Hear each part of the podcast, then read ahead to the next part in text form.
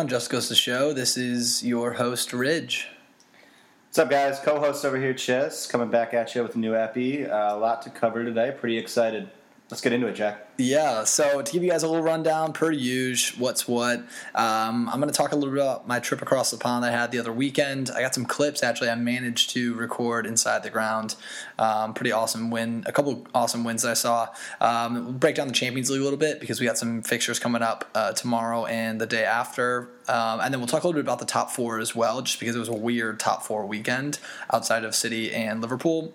Then, uh, we, so the Player of the Year nominees were, uh, well, the winners were announced. So we'll recap that and talk a little bit about some of the madness that occurred in uh, in Leeds, actually, because um, it was at Leeds. Uh, then, as always, um, I'll hit Chris with some trivia, and then we'll hit, end with the predictor app and Senator scores afterwards.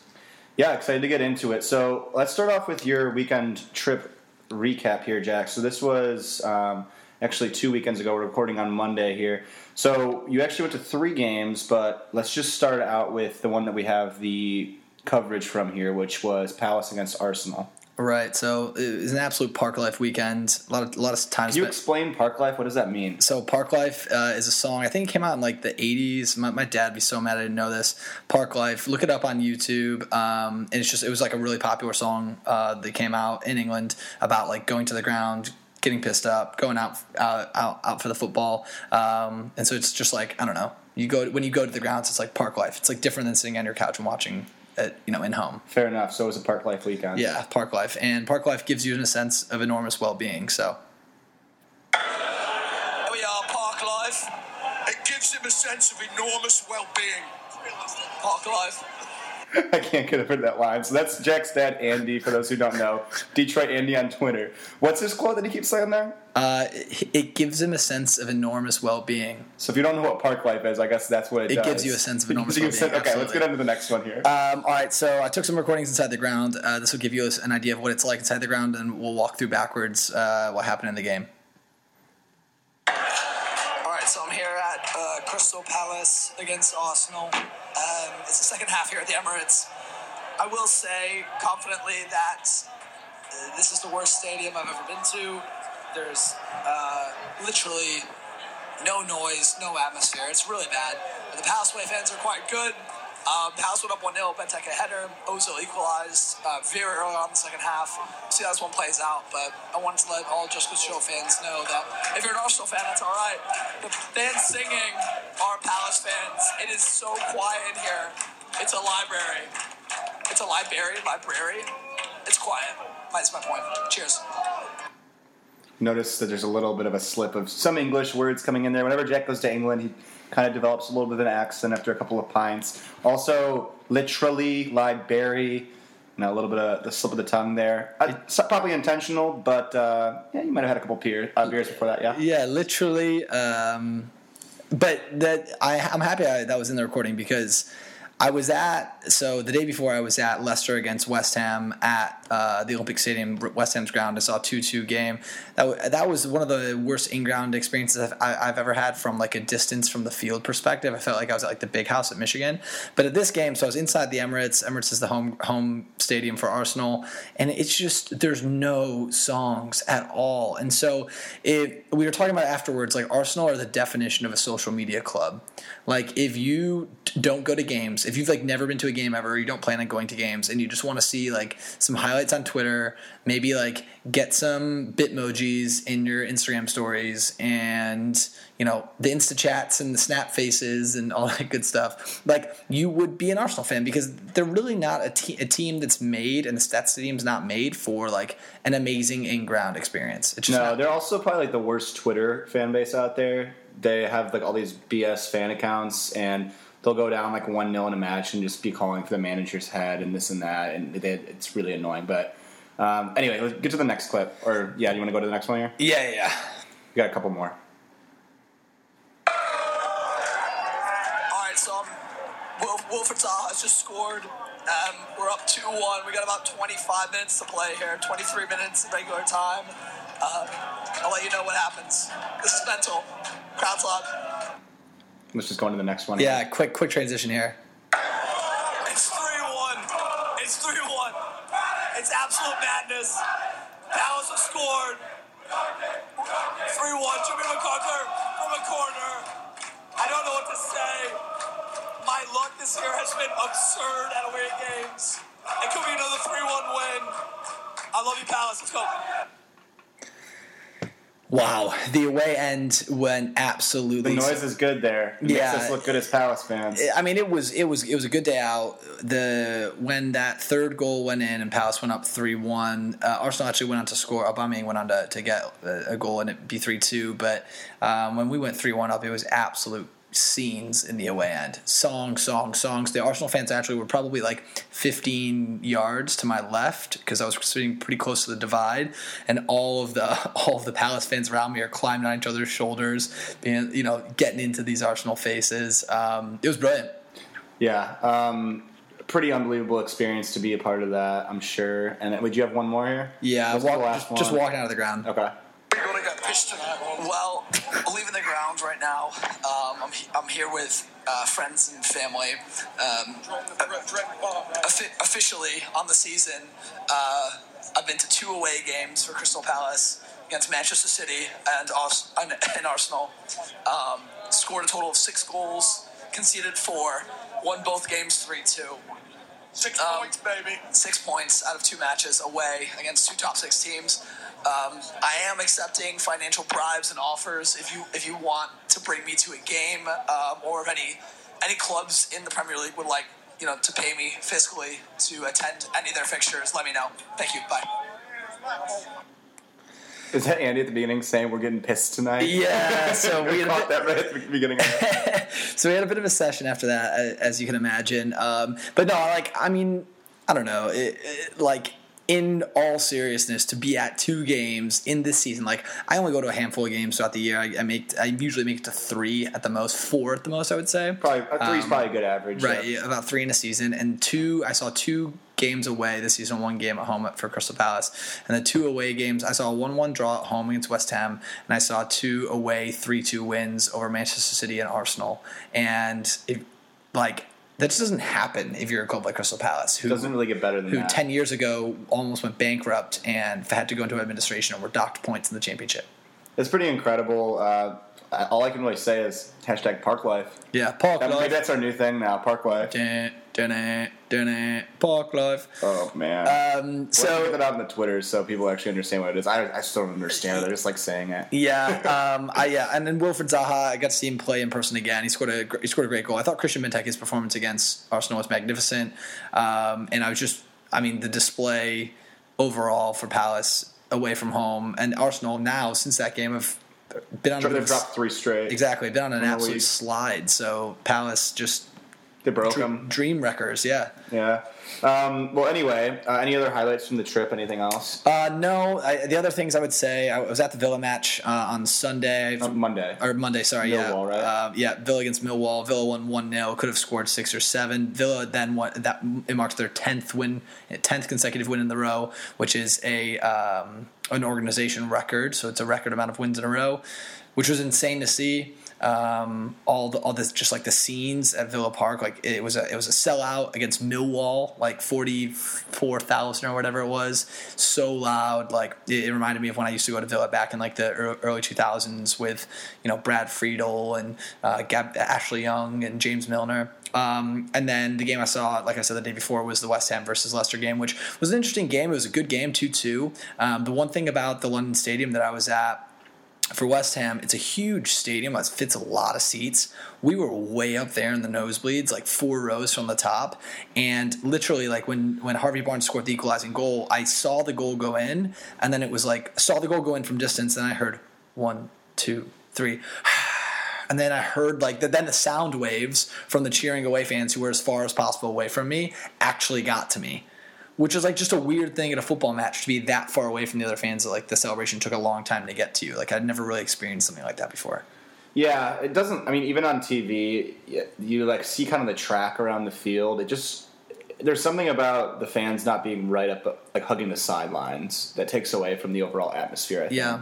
Um, not to mention, it's just huge as well, and West Ham supporters are kind of shit. Right. Well, it just felt a lot like not a- really, but I mean, they kind of are. Yeah, I mean they are, but it, it, it- like you could tell, like it was more of like a bowl. Like it was more like being at the big house is how it felt. Like the stadium went outwards as opposed to vertically. Yeah. Um, and so it just you felt so far away from. It literally felt like being at the top row at the big house. That's like the best comparison I have. Yeah, whereas a lot of the other stadiums are more stacked, Mm-hmm. uh, which kind of keeps the sound and I think, and everyone's a little bit closer to the pitch. Yeah, like when you can hear the players yelling, you know what I mean. I can hear Tyrone Mings like organizing the defense. Like that's that's brilliant. You can, you don't get any of that. yeah, the sound carries differently. Mm-hmm. Uh, well, cool. It's a great trip. I mean, you saw both your clubs win and a 2 2 draw. So a lot of goals in the other game. Um, so that's awesome. Jack is a good luck charm, apparently. Yeah, feeling good about it. It's Um, funny because all we've talked about our entire lives are how we were just miserable sports fans and our teams always lose. And now you're just on this crazy run. Yeah, it's weird. Like I'm waiting for something really terrible to happen in my life. I just had to like up my like health benefits at work because I'm like nervous that something just I'm just gonna get like struck by life injury. insurance policy. Yeah, I'm bro. just like something terrible is on the horizon, like right now. Yeah. Um,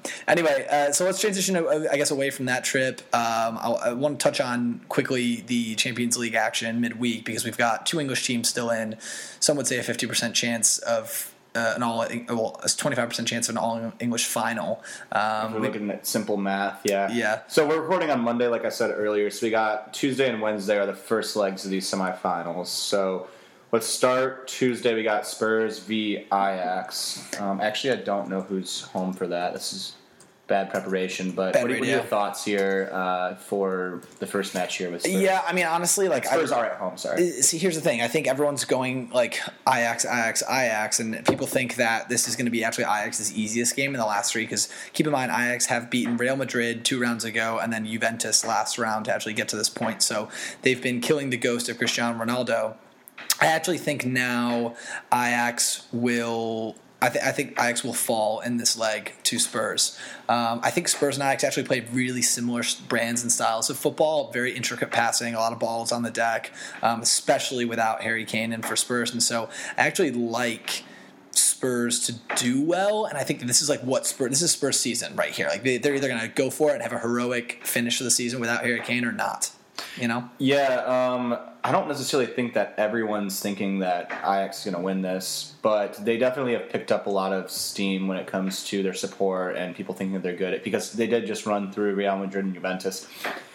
Spurs are in an interesting spot now. They still have a lot to play for in the league. There's two matches left in that. Um, they don't have their best player. I am going to lean towards Ajax in this one. I feel like they're. I've, I've said this in past pods, but they really feel like a team of destiny here in the Champions League. They've been playing so well, and um, I don't know how this first leg will go with Spurs at home, but I reckon that Ajax will like their chances going in the second leg. Yeah, I mean, I, again, I think I think that's kind of what everyone's saying, and for some for some reason, that's making me want to pick Spurs just because of the the you know kind of the narrative being against them. Um, and I I don't know, I, I I most of the time I can rationalize my picks with some kind of logic. With this one, I just feel like. I- Ajax might be the better team. Tadic, uh, Dusan Tadic, who is former Southampton player, has like over thirty something. He's like thirty five goals for him, thirty three goals for him this season. It's incredible. He wasn't even like, he wasn't really a striker for Southampton. a- he was a like a set piece taker, um, Like an attacking wide player. forward, Yeah, um, almost. But he was pretty good. I always thought he was pretty good in the, in, uh, the Premier League when he Yeah, played. he was, uh, yeah, but alright. not like a thirty goal game. Like maybe like between five and ten goals. Just really absolutely gone, gone off. So that's interesting. So I actually think Spurs will make the final. So I think we'll have one English team. Chris doesn't, but then that transitions over to on Wednesday we have Liverpool, Barcelona. Who do you got? So this one, I for some reason I feel really confident that Liverpool are going to get through this, uh, and I think you feel the opposite. So Mm-hmm. we, what do you want? Like, I think we probably get a little bit of heat how we have very similar takes, but we're pretty opposite on this. I like Ajax, and I feel really good about Liverpool for whatever reason. I don't feel like they have the best chance of winning the Prem at this point, but I I think they're going to get through Barcelona. They're just, I don't know. Mane, Salah's starting to pick up his form again. Mm-hmm. I feel pretty confident in that. I think Liverpool will uh, will take them down. Yeah, Van Dijk's coming off winning Player of the Year. We'll get into that in a second. I think uh, I actually like Barcelona would to win this one. I think Messi's just clinched the La Liga title. He'll get rested in uh, in their league fixtures here coming up, um, and their sole Bar- Barcelona have now ticked off. They've had an unbelievable season. They're gonna they've ticked off the La Liga title, clinched it already. Now they're focused, composed, and going to you know reset and go for this Champions League title. And I think that Liverpool are, are fighting a war on two fronts right now. They're trying to scramble back into this uh, into this not scramble, I should say, but trying to hope that Manchester City drop points to get back into the Premier League race and also now trying to go on and win the Champions League. And for some reason, I have this feeling, and I, I think there's a narrative here. Maybe it's a little bias, anti-Liverpool bias setting in, but I think that Liverpool are going to lose here in the semifinals, so they won't even make the final of the Champions League. And I reckon they're going to finish second in the league. So I don't think Manchester City are going to lose another game. So they they could have this magnificent season where they get like 90 points in the Prem um, and don't even get to the final of the Champions League or win the Premier League.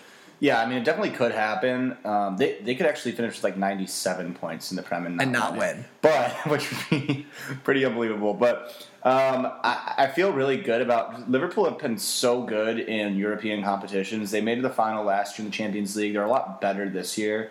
Um, they went down to Real Madrid in the Champions League final last year, but I don't know if their their style suits well to playing against uh, teams from other leagues. But I don't know. I, I think that they're in a spot where they have a tougher matchup than uh, Spurs do playing Barcelona, but I feel really confident about that one. I'll be pretty surprised if they they flop against Barca. Yeah, I don't think I, I don't I don't know if it's necessarily a case of flopping. I, Klopp's teams have always done well. Like his old Dortmund team used to do well in Europe as well. Mm-hmm. But uh, I, I I think that Barcelona, when you come. Uh, Like we've talked about the way to beat Liverpool, and like when Palace played Liverpool in the season, we, we talked about it. Like if you can play the ball in a quick triangle, they press, they they they attack the ball so aggressively from a defensive standpoint. They they swarm and hoard the ball.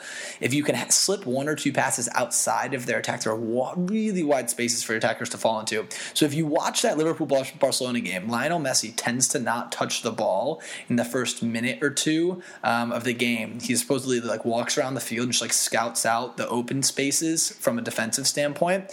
Watch the beginning of that game. Watch watch Lionel Messi scope out some of this open space in the Liverpool defense, and then I bet there'll be some intricate breaks where they, they, pass in the midfield. Liverpool really press. They slip it out wide to, to Messi in space, and he burns them with a goal or two. I mean, you could see it, but then you're also talking about Liverpool, who have conceded 20 goals in 36 league matches right now in the Premier League. So they've had the best defense in the Prem this season. Yeah, I'm not gonna say. I, I you know, I, I don't. I, They're both they're both really good matchups. I think that's kind of the point. so so Chris, so Chris, we both have one English. If you're gonna write down our picks, I got Ajax, Opposite Liverpool, picks, Jack has. Spurs, Barcelona. I think both of those would be really interesting matchups in the final. Too. I think yeah, I think we got to bring this back on the pod when the finals decided, and Oh, we'll make predictions again, and we'll follow up on this. But we'll also the first legs are Tuesday, Wednesday this week. The second legs are Tuesday, Wednesday next week. So we'll know the final uh, a week and a half from now. next week we gotta come up with a bet. In the meantime, tweet us Ooh, what the bet. loser should do. If either one of us get both of these results wrong, slash one of us is gonna can either get them both wrong, we can or we can split the games. If we split the games, whatever. we split the games, and we'll double down in the final. oh, I like that. Okay. Um, we got to come up with something good, and um, yeah, tweet us anything. I, I feel like Harmon's got a good bet up his sleeve. Yeah, I think he can somewhere. come up with something good for Yeah. us. Um, cool. So that's Champions League. We'll we'll uh, follow up on that. Obviously, let's talk a little bit about what's going on in these last two weeks of the Premier League season. We have a lot to play for still. Obviously, there's the City Liverpool race at the top. Where you don't really need to get too into that. We talked about that a ton. Yeah. it is what it is at this point. Right. Um, but something that's really interesting and developing, and we've hinted on it a little bit, but I want to dive into it more, is the race for the top four at this point. So with that, there are four teams still left competing for two spots. We have Spurs on 70 points, Chelsea 68, Arsenal 66, United 65. And really the developments over the weekend are I don't know if anyone wants to qualify. yeah, It's been really ugly for those teams Mm-hmm. for the past couple of weeks here. It's true. Um, Spurs have a bit of an excuse because obviously the injuries and, and they're still in the Champions League. Arsenal's just they're collapsing. They need some help um, right now. They're absolutely falling apart. United are just kind of a definition of, of, of are the definition of, uncon- of inconsistency. Excuse me. Um, they look really good in patches. If you oh, the overall quality of that United team is quite poor, right? You They've see, won like, one of their last five. yeah, you look at honestly. I was going through the United in the Manchester Derby. I was going through the United team the other day and like looking at who's in their starting lineup. They suck. They're like not good, right? Like They're like, really they're pretty weak defensively. Yeah, like you look at their midfield, like who's their central midfield? Pogba, and then who? Nemanja Matic, who's like I 33, kinda like 34. Ander Herrera. Ander Herrera, who's not going to re-sign his contract this summer. so He's not going to stay, stay on the team. But outside backs are probably back to Right, they're on their outside backs. They're playing Ashley Young, who's nowhere near like Champions League quality left uh, left back, whatever position he plays. And then on the other side, uh, they usually play Diego Dalot, Dallo. Like who the hell is that? And center back, they got Phil Jones, who there's a you know a silly meme or gif of him getting burned every single week, paired up with Chris Smalling, who's been there since like Well, and they also have Lindelof and they have um, Eric Bailly is out for the Bailly, year. He's out for the year. So they, I mean, they mix those guys up, but I don't really think any of them are very good. Uh, yeah, yeah. I mean, they, they they have a decent front three in Rashford, Martial, and then like Lingard slash Lukaku. Um, like they have a decent kind of attacking core. Martial's been pretty weak lately too. I really, out of those guys, the only one that I really think you can count on is Rashford. Yeah, probably. same, same. They're, the rest of them are too inconsistent. So, So what, what, to start with that, we probably think United are done. They're they're in the worst spot here. The only thing that they have going for them that's how bad Arsenal's form is. that, and they probably have the easiest run in their last two matches here. They play away against Huddersfield and home against Cardiff. So it doesn't really get much easier than that. Cardiff might have something to play for that last match, but those are two fixtures they should get six points from. True. So they have an advantage with that, but they're lowest on points, lowest on goal differential. Arsenal have lost three in a row and four out of five in the league. And Who do they play next? They have Brighton coming up this weekend, and then after that they play away against Burnley. So again, two matches that are pretty favorable, but Yeah. away against Burnley in the last match of the season, that's definitely no gimme. No. And Brighton are still playing to stay up. Um, so iffy there. You got Chelsea, who are in a pretty good spot on 68 points, but they play Watford this week, and then they play away against Leicester. So that's a tough final two matches for them. And then Spurs control their own destiny here. They're away to Bournemouth, and then they finish home to Everton. So also kind of a tricky run in. So it's really interesting because the two easiest uh, finishes are United and Arsenal, but they're also the ones that are furthest back in points. I reckon if I had to make a prediction, I would probably just stick with what the top four looks like right now. I think I'd just go with Spurs and Chelsea to to stay in that three and four spot. But I don't know. What are you thinking? Any any bold takes here? Yeah, I'm, I mean, it's going to be really interesting too. Like, what happens? Like, what if Spurs win the Champions League, right? And United are also still in the Europa League, so United could qualify for Champions League just by being in Europa League, right? Um, so if Spurs win the Champions League and United win the Europa League, so Spurs could, I mean, Spurs could finish third or fourth in the Prem and still win the Champions League, and then I think what happens is all of them qualify. We were Like, talking about this with our friend Andrew teams. Lockman. I, I really don't know. Like, I don't think that's ever happened before. No, I think- so. I think I'm we- sure there's a rule we could have looked up before this. We didn't. But so we'll just see what happens. Yeah. But I mean, I, I, there's no way I can fathom that you'd get six teams and it it doesn't make sense. There's not enough spots, right? I mean, there is because they reserve spots for the winners of the competition, and then each, and then They're, do- do- they're, I guess so. They're like Dome- qualifying rounds. yeah, and then, it, and then domestically we have four domestic spots uh, in the, England, the Premier League. So there could, in theory, be six teams in Europe next year. Well, six teams in the Champions League. Well, and it's not even just if Spurs win the Champions League because it could be with Liverpool too. True. Yeah, yeah, true. Uh, this is going to be interesting, but um, either way, I mean, just the race for the top four between those yeah, I- clubs. I mean, I think- this is as tight as I've seen it in a long time. Yeah, and I, I think I think the way it finishes, surprisingly, Chelsea are going to sneak in. I think with that fourth spot, I think I Chelsea mean, are going to be no fine. one's surprised. I've been saying it all year that they're going to be Yeah, top yeah, four. yeah. Arsenal look like shambles, but with the fixtures they have, I think they'll be all right. And then I think United's only hope of getting in is if they win the Europa League. Yeah, because they're not going to be able to make up enough points. I don't think. Even if they they win their last two, they'll probably be on the outside looking in. So. Anyway, that'll be interesting. Um, the other table development here is obviously we got City and Liverpool to look forward to, and then we've talked a little bit about the relegation battle here, but Brighton picked up uh, a really big draw over the weekend against Newcastle, and Cardiff had an opportunity away against Fulham and lost 1 0. So Cardiff are now four points behind Brighton. Um, not looking good for them. Yeah, I think again we kind of said this on the pod. Like people were pretty gung ho about like Brighton are going down. They they've lost you know like four straight or whatever, and we kind of said it's still they're still the favorites to stay up. I think, and I would although I'd love to see Brighton go down. Yeah, Car- Cardiff are, are doomed unless they pull out a miraculous win. They both have really tough run-ins. So Cardiff, well, not uh, really tough is kind of relative here, but uh, Cardiff play home against Palace, so there's a chance in that one. And then they are away against United. Brighton are away against Arsenal and home against City. So I honestly think they'll probably just both lose their last two matches. Cardiff have to pick up four points, um, and even if they pick up four points, goal differential, they're they're screwed. So they basically need to win the last two Yeah, and I don't think that's going to happen. So probably uh, saying goodbye to all the teams from Wales here in the Prem for a little while. Yep. Swansea are a mess as well. the. Sorry, Welsh fans. Um, and then I guess yeah, and then recapping the league and, and zooming back up to the top of the table, we just had the two Player of the Year awards. The Player of the Year award was handed out to Virgil Van Dijk, And these are the PFA, so they're voted on by the Premier League players. PFA. Yes, the the player the uh, Players Footballing Association. Uh, I think that sounds right.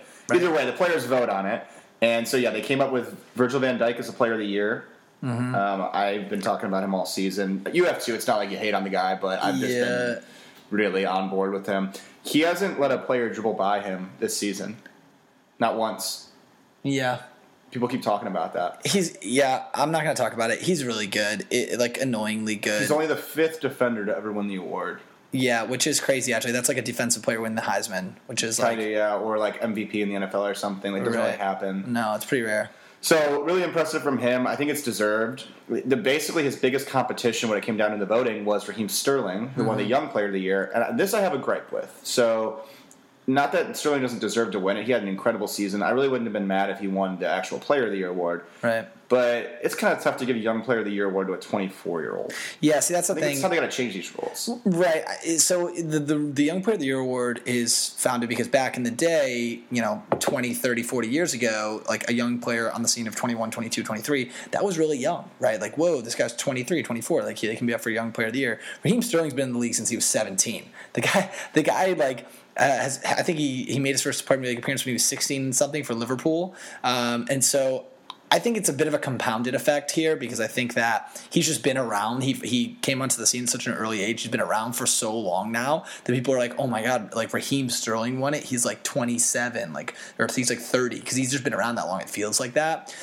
I still think 24 is too old. Though. Which yes, yes. So I think it's 50-50. I, I think the rule I'm pretty sure is it's you have to be 23 or younger to start the season, and then you're eligible for it. yes. But I would say like make it 21. Yeah, I, I agree, and I think there's enough youngsters in the league where, like, if they're 21 or younger, like you look at players like Trent Alexander-Arnold, Aaron Wan-Bissaka, right? Like there are a lot of good young players, and you'd like to see them get recognized Marcus because Rashford. Yes, because there are a lot of players in that 23, 24, 25 where like that's kind of the prime of some players' careers. Like would Christian Benteke have won Young Player of the Year back in the day when he came to Villa? Um, I don't know. I, I agree, I, but I I, do, I also think people should be co- uh, conscious of the fact that the you know being angry about Sterling winning Young Player of the Year is a little unfair to him because like he's just been on the scene for so long that like.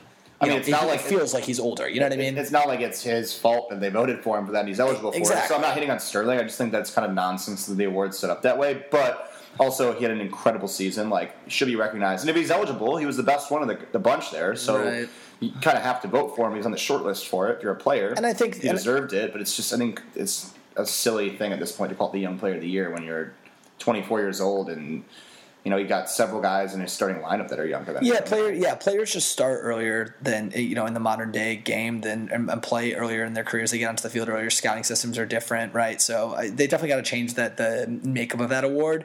Um, but it's funny when we did pick mid-season awards, like player of the season. Uh, you picked Van Dijk and I picked Sterling, and they ended up winning both of these awards. Um, a little bit different, so I guess you were more on the money than I was there, but um, we kind of both saw this coming based off the, the way the t- season started. Yeah, I mean, and these guys were studs all season long, so they both deserve some recognition. Anyway, let's move on. So we wanted to highlight one more thing here before trivia, and that was the absolute madness of the Aston Villa Leeds match over Yeah. the weekend. They played Sunday morning, and if you haven't seen it, I'd be pretty surprised if you follow soccer. It's all over Twitter. Um, we can even tweet some stuff out about it. But basically, what happened uh, in the it was a nil nil match in the 70th minute ish. Um, Jonathan Kodjia for Aston Villa goes down with an injury, pretty bad one, where he's he's on the ground. Um, the Villa players are waving at the refs, waving to the sidelines to try to stop the play.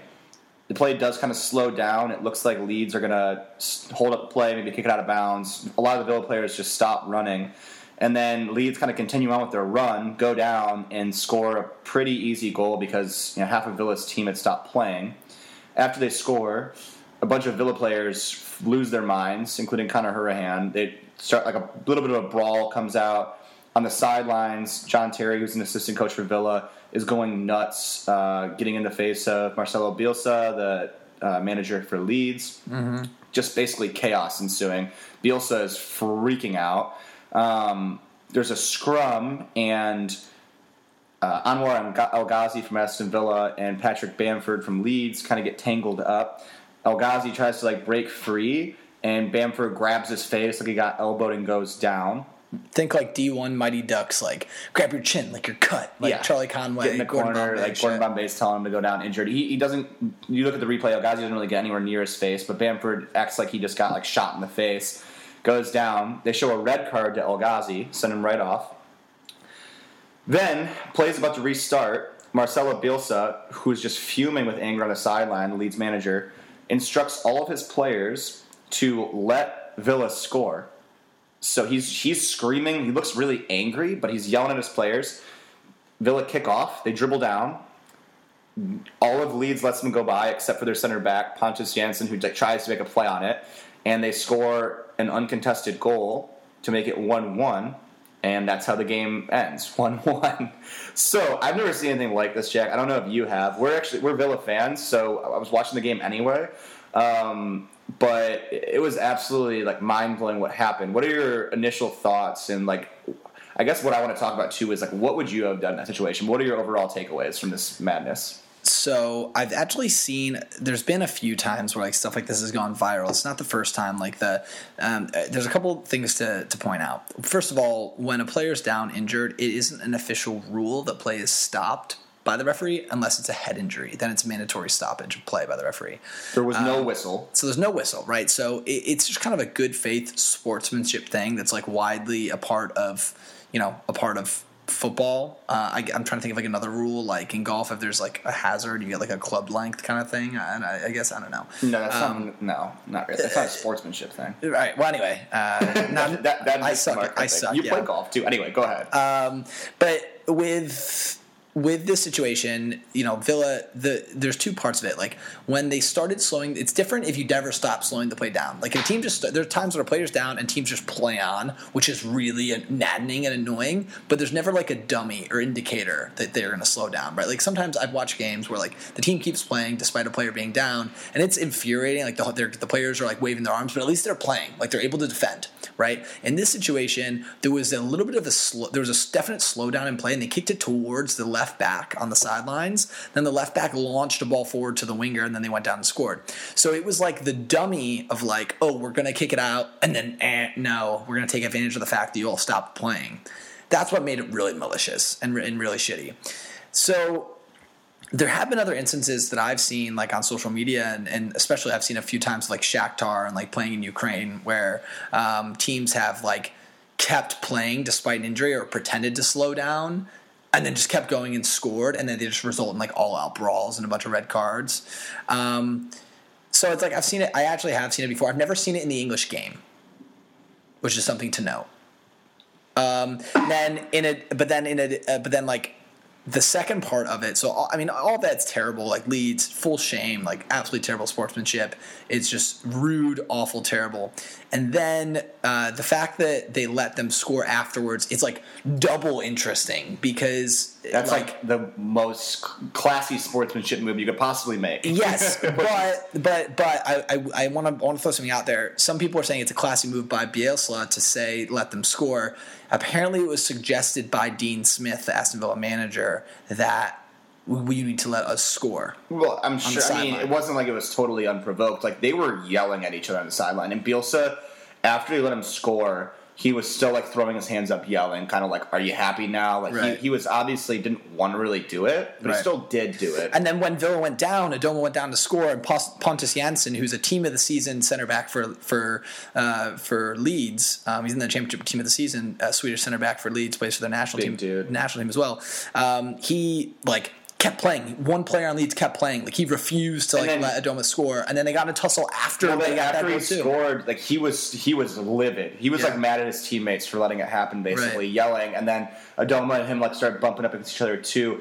It was clear that like not all of Leeds was on the same page. Like when they were going to stop the play, and then precedent, also right? when they let the goal in. Like, I mean, think about it this way, Jack. You're an extremely competitive person. If you were playing for Leeds and your coach said let them score, what would your reaction be? It would be it In a pretty heated game after you just got into like a little bit of a scuffle with the other team. Yeah, I'll be honest. Like I think you'd be pretty pissed. Yeah, I'd be a little bit like like like Pontus Jansson, which which like I can understand. The the problem I guess I I feel very grateful that they let Villa score, and ultimately that was a, a very classy move. I think the initial problem is is the again the initial problem is the duping of play initially, right? Like if the, if Leeds just kept the ball and kept playing and went down and scored, it would be controversial. But like that happens, like once every few weeks in English football, Premier League Championship, that happens. It was the fact that they played it out wide and looked like they were going to pass it out of bounds and then kept it going, like tricked Villa. That is the core issue of this, and that's where I think that that's where like that left back and the left winger are the are the core problem. Because then if you're a Leeds player, like even if you don't agree with what just happened, like there are some Leeds players who are probably like, "Oh, nice, we scored." So it's like your sports, your your your your like competitive side is is is pleased. Your competitive side is like appeased, um, but then your sportsmanship and like honor side and like being a good person side feels shitty. so and Yeah. then and then the whole team's split and divided. Well, the other thing too is so for people that don't really follow the championship, Leeds are in third and Villa are in fifth.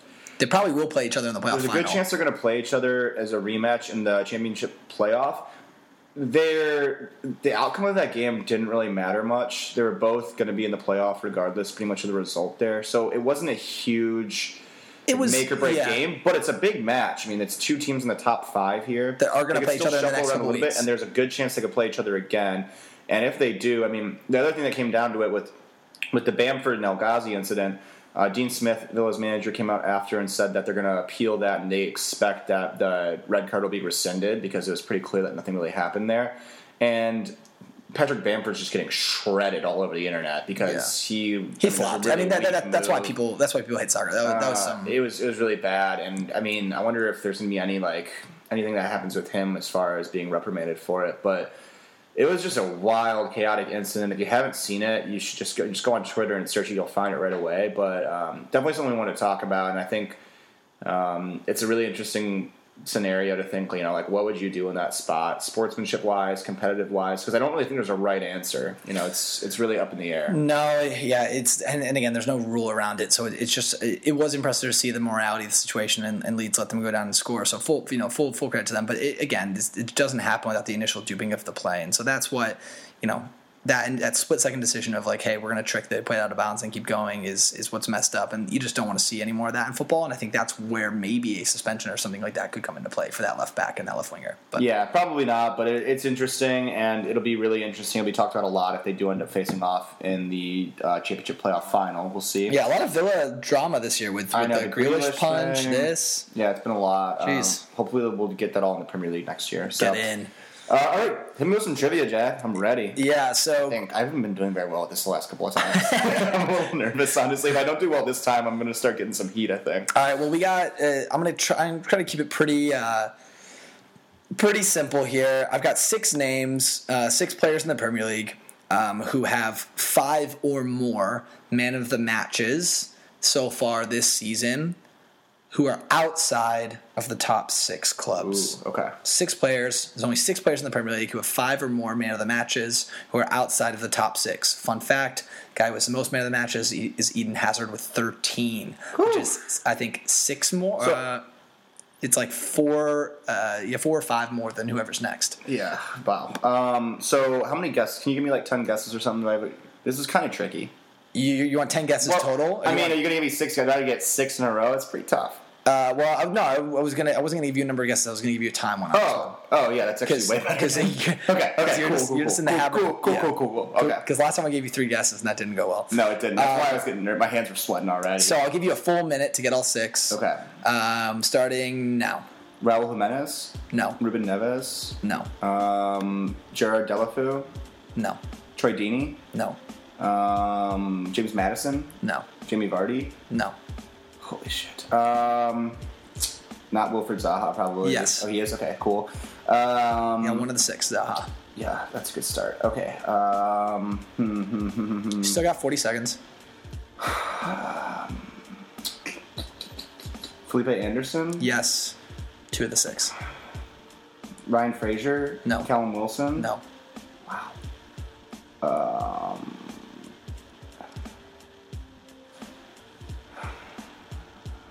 how much time do I have left? Uh, 20 seconds.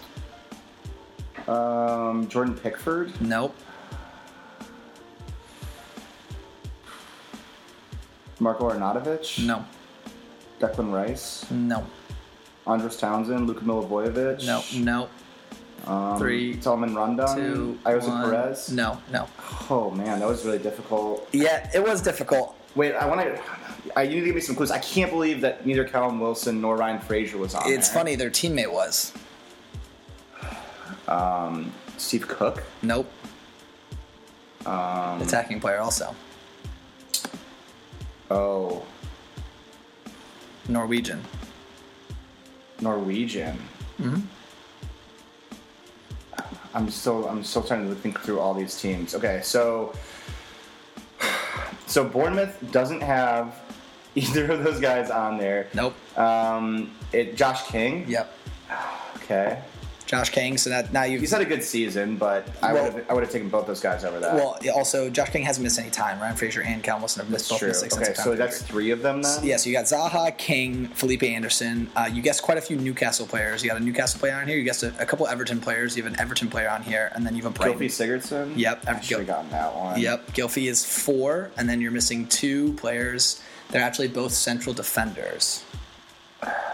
One is for Brighton, and one is for Newcastle. Um, Lewis Dunk. Nope. Okay. Who's uh your other center back? I know who he is too. Okay.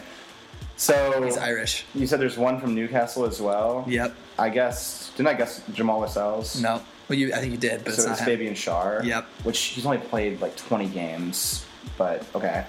um, and then um, Brighton. Uh, God, I know who it is. Give me one second. Um, He played himself in fantasy prem and double, and captained himself in a double game week, and he got Shane Duffy. yes, and he got I think one point. Okay. I guess I Um, wasn't really thinking too many defenders. No, it's, it's a difficult question to be fair. I, It was it was a really good question though. I like that one. I wish I would have done better with it. Um, Mm-hmm. I, I got a little panicked when I didn't get.